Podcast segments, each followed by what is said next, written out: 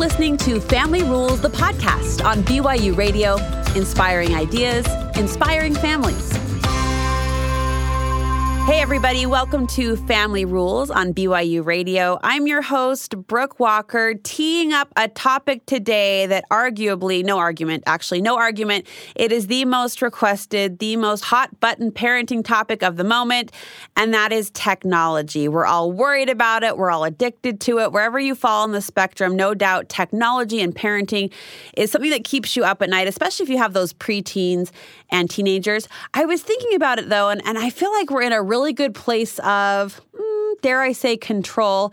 Let me explain. It's not new. Technology isn't as new or as scary as I feel it was maybe 10, 15 years ago. We have a grip, we have a handle on what it is. I don't know if that means pressure on or pressure off, but at least as parents, I feel like our heads are a little more in the game. We're a little more focused on not just the dangers, but the options and the possibilities. And it's that positive tone of, you know, technology options and technology possibilities that will lead out in our conversation today. I'm so excited to welcome welcome to the conversation family tech editor Amy Iverson. Amy is a veteran journalist. Her weekly column keeps all of us up to date on what's new, what's changing on the family tech front. I love this girl for many reasons, but first of all, she's in the game herself. She experiments with apps, she tries out the gadgets, and most importantly, she takes that experience and applies it, downloads it. That's about as techy as I get. Downloads it to the home front. She's a straight talker, a straight shooter. I love that. And her enthusiasm for all all of the wonderful devices that make our lives better is contagious. My friend Amy Iverson, how are you? Hello, good to be here. You're my helpline. I always tell Amy, don't go anywhere. Like when I have a 13 year old, you better still be with me on the airwave and on the on the dial line. I'll still be keeping up for you. Have you, okay, thank you. Selfish, selfish of me. Have you ever felt that parenting fear? I mean, you've been in it, you've been an early adapter of a lot of the technology as it's emerged the last decade plus. Did you ever feel that paralyzing fear as a parent yourself? For sure. And that's why I, I, sometimes think, I don't know how other people are doing it because I am someone who is researching all the time, staying on top of things. And my kids still pull the wool over my eyes a lot of times and we're ahead of me when I felt like I was pretty tech savvy. And so there were sometimes I felt helpless. There were yeah. times I felt hopeless, but that's when you dig in even more and do your research and figure it out so that you're not just throwing up your hands like might be more easy to do. Do you agree with this idea that there has been a settlement of sorts, though, that parents aren't quite as freaked out as maybe we were 10 years ago? I think so. And I think that comes because people who are parents now, like you, who are younger and who had maybe some technology. I'm sorry, did you younger. just call me young? You're younger than me, babe. and also, I think that um, kids are more cognizant. They're more aware yeah. of kind of the dangers. Yeah. At first, it was just like, oh, it's new, new, new, give me, give me, give me, give me, give me. And now I think they're more like take it or leave it. They're taking the good, maybe leaving more of the bad, and not venturing into places that can be dangerous. I agree. I agree with that. In fact, I don't think they'll mind me saying I have two much younger sisters, so 24 years old and 20 years old. And they were kind of hit the hardest, I think. Their group was kind of the guinea pigs. They were sucked into the social media, they were sucked into the Instagram. And they're older now and they have some, I mean, some mature perspective toward the topic. But I think the kids coming up now are a lot more wise. You see teenagers even putting away the cell phone or choosing not to be on social media because of what they see in their peers or because of what they've heard. That's impressive to me. One of my favorite things that happened this year is one of my friend's daughters called me and said, Hey, do you remember? It was actually something I showed on Studio 5 okay. that I used of hers that she had put on her Instagram. And it would be embarrassing later in life, maybe. Sure. Nothing, you know, bad. It was just funny. And she was like, Remember that? Like, is there any way, could we get that taken down because mm-hmm. I'm applying for jobs? Mm-hmm. And I was like, you know, it, we didn't like link your name to it. So I think it would be really hard for someone to place that with you. But how smart of her to yeah. be thinking, what could make me look dumb? Yeah. you know, yeah. as I'm applying for jobs across the country. So there's that so maturity. kids, yeah. And my kids, I have two who are 19, and they really have kind of backed away from a lot of the social media. They do minimal social media. They do more private conversations on social media, not so much broadcasting to the world as much as maybe even moms do these days. Out in the open, which is still a little, there is a fear factor in that, that, that it's happening behind kind of a, behind a closed door or behind a curtain, so to speak. Um, but in, in addition to that perspective of jobs and future employers, Additionally, I think kids are looking left and right and seeing their friends. I've at least heard some teenagers say this, seeing their friends buried in their phones, and it's annoying to them. And they don't want to be that friend or be that person. So you hope there's a balance that's, that's shaping out. But to that point about it being more um, behind the scenes or behind closed doors, does that up the ante for parents that they need to open the dialogue or open the conversation a little more freely? Well, like I said, those kids, you know, that I'm talking about of mine are 19, so they're adults now. When yeah. you're talking about younger kids, I do think parents do still have to have a little control and a little more like open conversation with their kids about what they are posting in those private messages maybe it's something you don't even want to allow your kids to do at a certain age. And so I think it is good, depending on the app, knowing what the possibilities are for private conversations and whether you're allowing them to have private conversations with people they don't know, which PS you shouldn't do. Um, but just making sure that the people they're having those conversations with are real friends. And maybe you and other moms get together and you're like, hey, we're checking, right? Yeah, we're checking. We're right? on top of it. Because um, at certain ages, you do still have to do that, I think. Yeah, you can't be a lazy parent parent, right? In this age of technology. Well, our goal here on Family Rules, as you know, both on the television show and here on the podcast, is to provide tools that will that will ultimately allow parents to, you know, hit it where it matters, things they can do right now, actionable things they can do um, to get it get a grip or get control of these topics that do kind of keep us up at night sometimes. And technology definitely fits into that. We've got some Family Rules viewer comments, questions actually, that I'll throw out, Amy, and I'd love you to give us both a tool and a rule. So the tool being something like actionable, a gadget or a or a filter or something we can put into practice technically, and then a rule that might shape our household or shape the relationship and allow us to to open that dialogue that we talked about. So this first listener question is Katrina from Carlisle, Pennsylvania. She wants to know what are the best parental controls for internet browsing and YouTube surfing? Well, I think first of all, what parents need to do is decide what browser you're going to use. Some people only use Safari, some people like Opera, whatever you're going to use, because each of those browsers will have its own controls on it. But when you're talking about most kids, I would say they're doing a couple things. They're on Google mm-hmm. and they're on YouTube. Both Google and YouTube have some pretty good parental controls. So for tools, Google has something called Safe Search it's so easy and you can lock it. So that that does filter out a lot of the things that you don't want kids to happen upon when they're searching google. But you got to pick your browser and then figure out the controls because they'll each be different. But google you can do that. And then on youtube also they have some great controls. Um, and there's something called the family link app that you can use with with youtube. You can make sure your kids are logged in. This is the big one that i think with your kids. This is kind of my rule. Family so link it's you, called Family Link. Okay. It's an app. So, with your rule, you got to make it personal for kids. Here's the thing kids and us, we all want our internet experience to be personal to us. So, sometimes we like it to know what we like, right? Oh, it knows we like cat videos. Okay, so it's going to keep showing us cat videos. Well, that is mostly going to happen if you're logged in. And then the next time you log in, it knows, right? So if you have your kids log into YouTube, number one, they'll always have those controls mm-hmm. because if they don't log in, they're not going to have those controls. Mm-hmm. Um, they have to log in, but you kind of talk to them about why that's a good thing to log in because then it knows the types of things you like and it will show you more things that you're interested in. Okay. And then also with YouTube, of course, you can set those like time limits and things like that, which is good.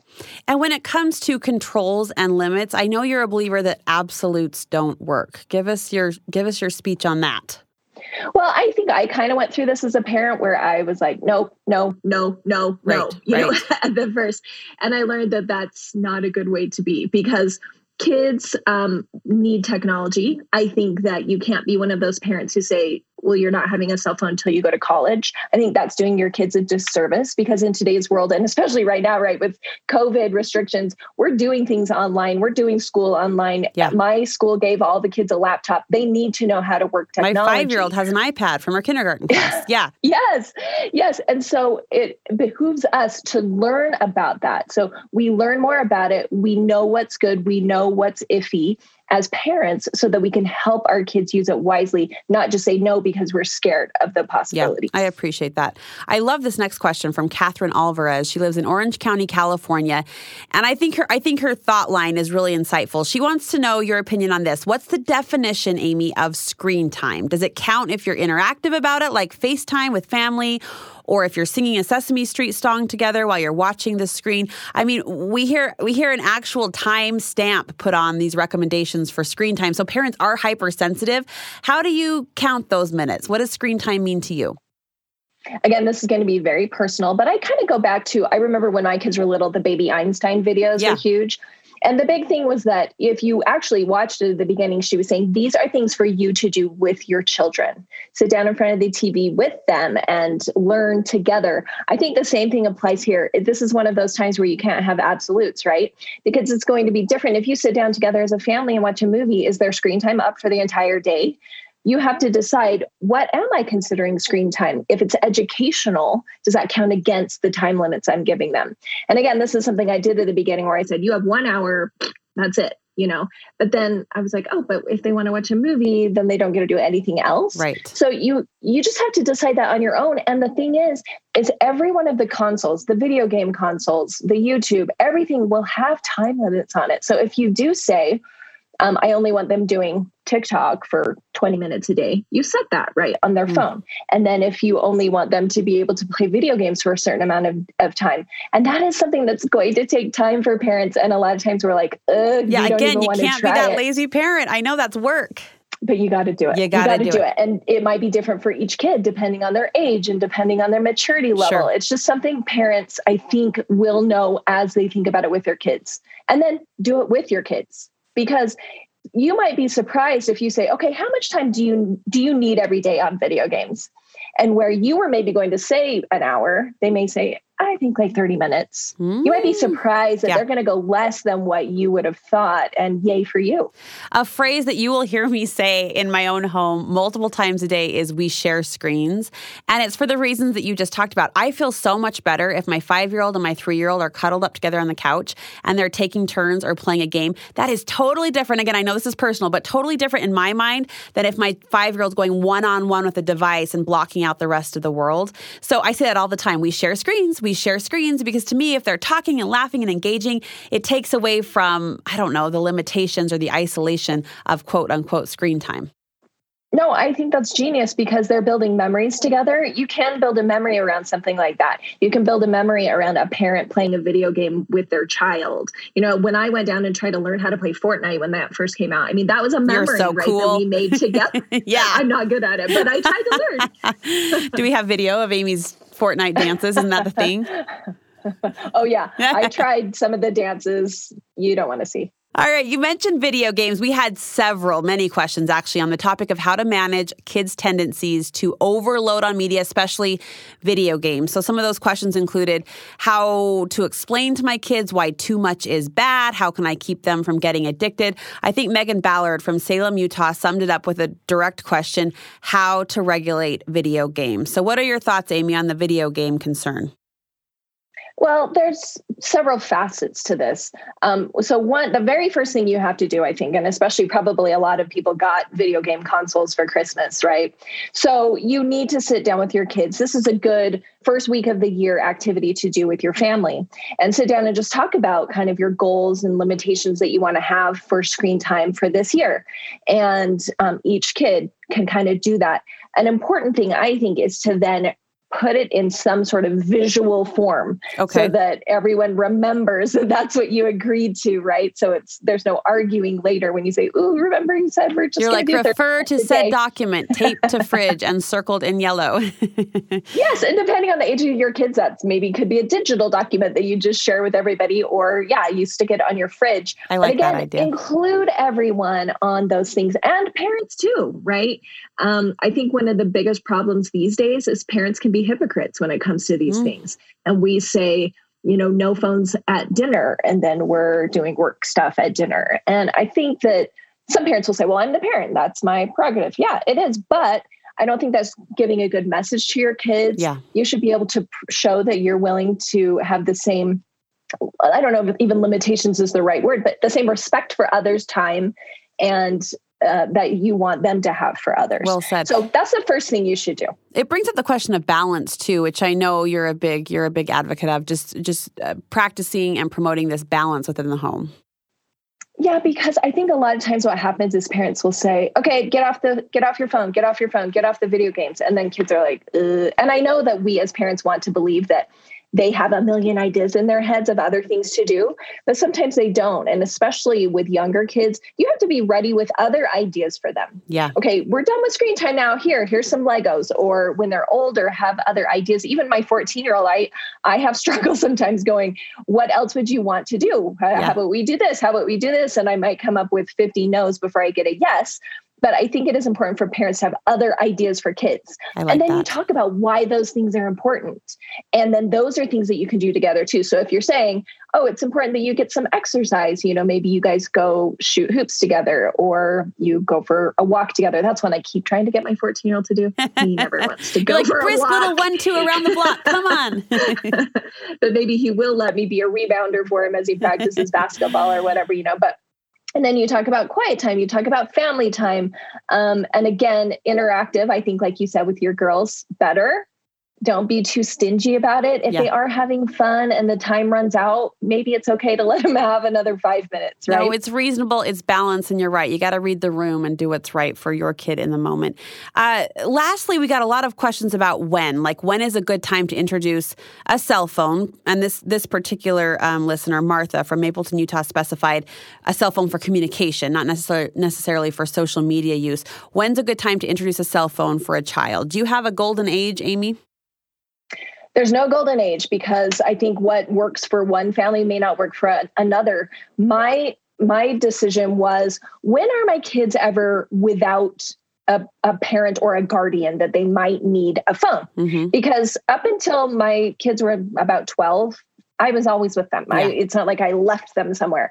And so um, for me, it was when my kids turned 12. But if you're a single parent and your child maybe has to come home alone after school, that's going to be a different situation. They you might want them to have a phone. Mhm. And these days when people don't have home phones a lot of times. So I, I don't think you can or should set a hard and fast age. It's going to be different for every family, different for every kid.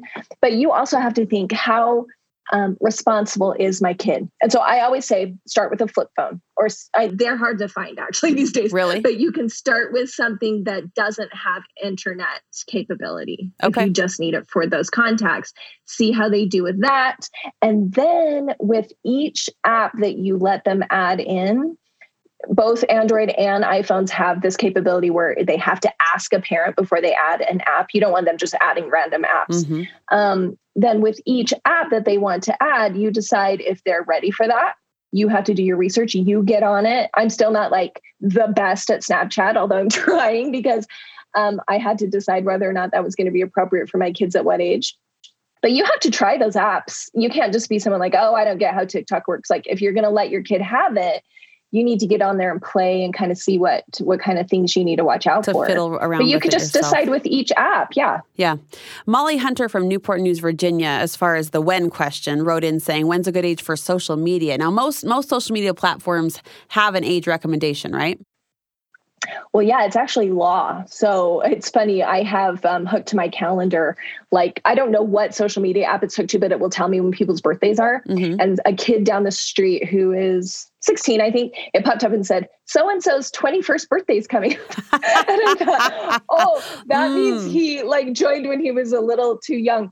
But the thing is, is this is what I think. The people making these rules for ages for our kids to get on things probably don't even probably are a little more lenient than I am. So I kind of take that as a minimum. Like, okay, the internet says 13, you know, government says 13 for social media. So for me, that was a minimum. That was a great way, though, to put off my kids. Sure. I'm like, it's the law. It's the law 13. Wish I And could, it really but- is. Yeah, yeah, yeah. It really is.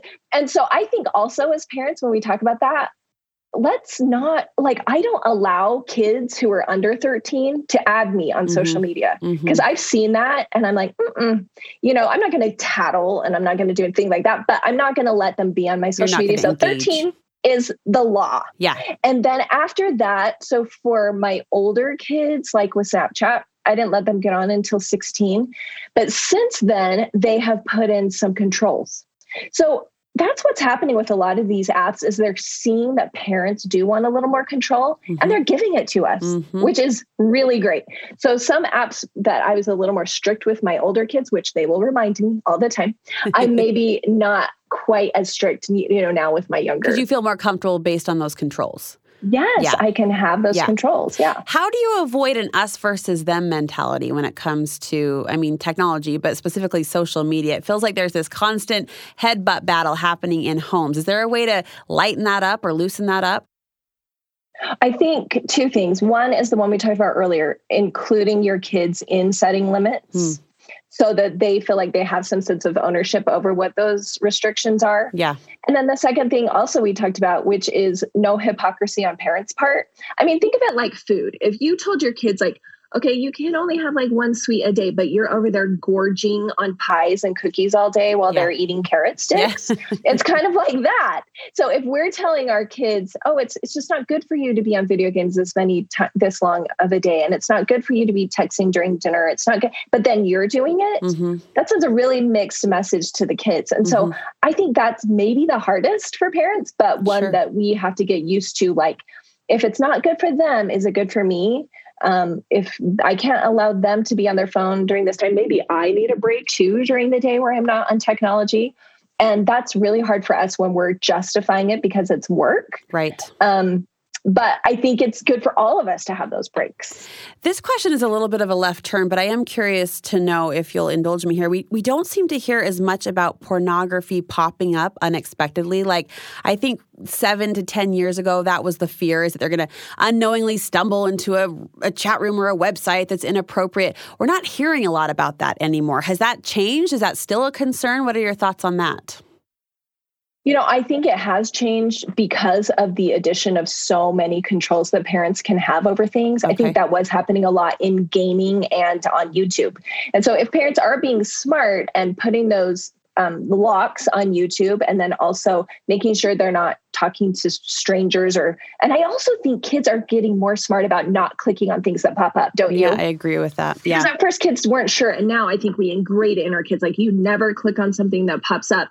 And um and yeah, so I think that that websites are helping us. I think that parental controls are helping us. And I think that just generationally, parents have become so much more comfortable talking to their kids about mm-hmm. that and saying, you know, if something does come up, come talk to me. Like, don't click anything, just come talk to me.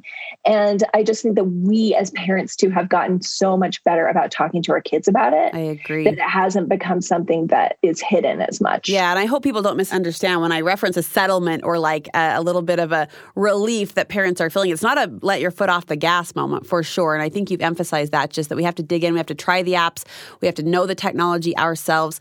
Uh, 2020 kind of forced us into this technology space, right? This corner where parents maybe they were forced to get a little more comfortable with technology. Do you see any changes or evolution coming out of the pandemic that you think might help make technology more of a positive thing within families?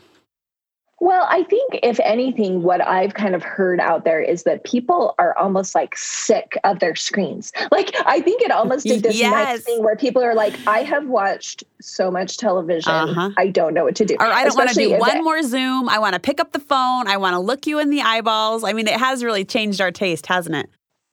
But I do think with kids, like I noticed with my middle schooler, he, you know, he can be on Zoom with his friends, but he wants that personal face to face, which is so great, right? Because we heard the scares for years about kids don't know how to communicate face to face. They only know how to text. They, I haven't seen that at all. What I've seen is They've done the technology. We get it. It's fine. It doesn't replace having face to face. And I've seen that with him and his friends. I've seen that with family, mm-hmm. family wanting that face to face, which I think is fantastic. I mean, yeah so thankful for technology that gives us the opportunity to talk and to communicate and to see each other when we haven't been able to. Mm-hmm. But I mm-hmm. think if anything, this has left everyone with a yearning for face to face and touch to touch and being in person, which is going to be great someday, right? Yeah, I mean, someday, one day, hopefully soon. Not knowing when people are listening to this conversation, hopefully we're already there. This will be my last question, Amy. You've been so gracious with your time. Do you see technology plateauing at all? Like, we're going to live in this tech space for a while with the chats and with the FaceTimes? Or do you continue to see technology to be this uphill climb that's constantly changing, constantly evolving, and parents are going to have to keep up?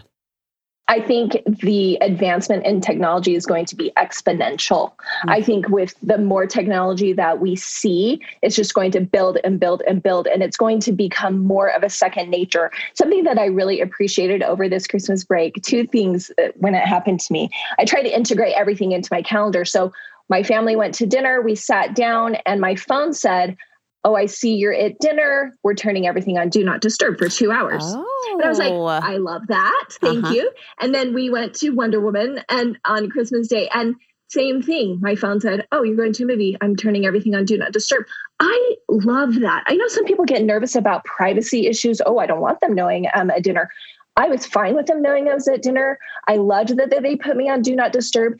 And why not just have that be helpful to everyone in our family to give us that FaceTime to turn itself off yeah. for us. Yeah. I mean, for a technology company or any company to say, I'm disengaging so that you can have some that's, great yeah, family time. Point. I mean, I think that's awesome. Yeah. Oh, I think you're awesome, Amy Iverson. I don't say that lightly or tritely. You're the best of the best. Where can we get more tech advice from you?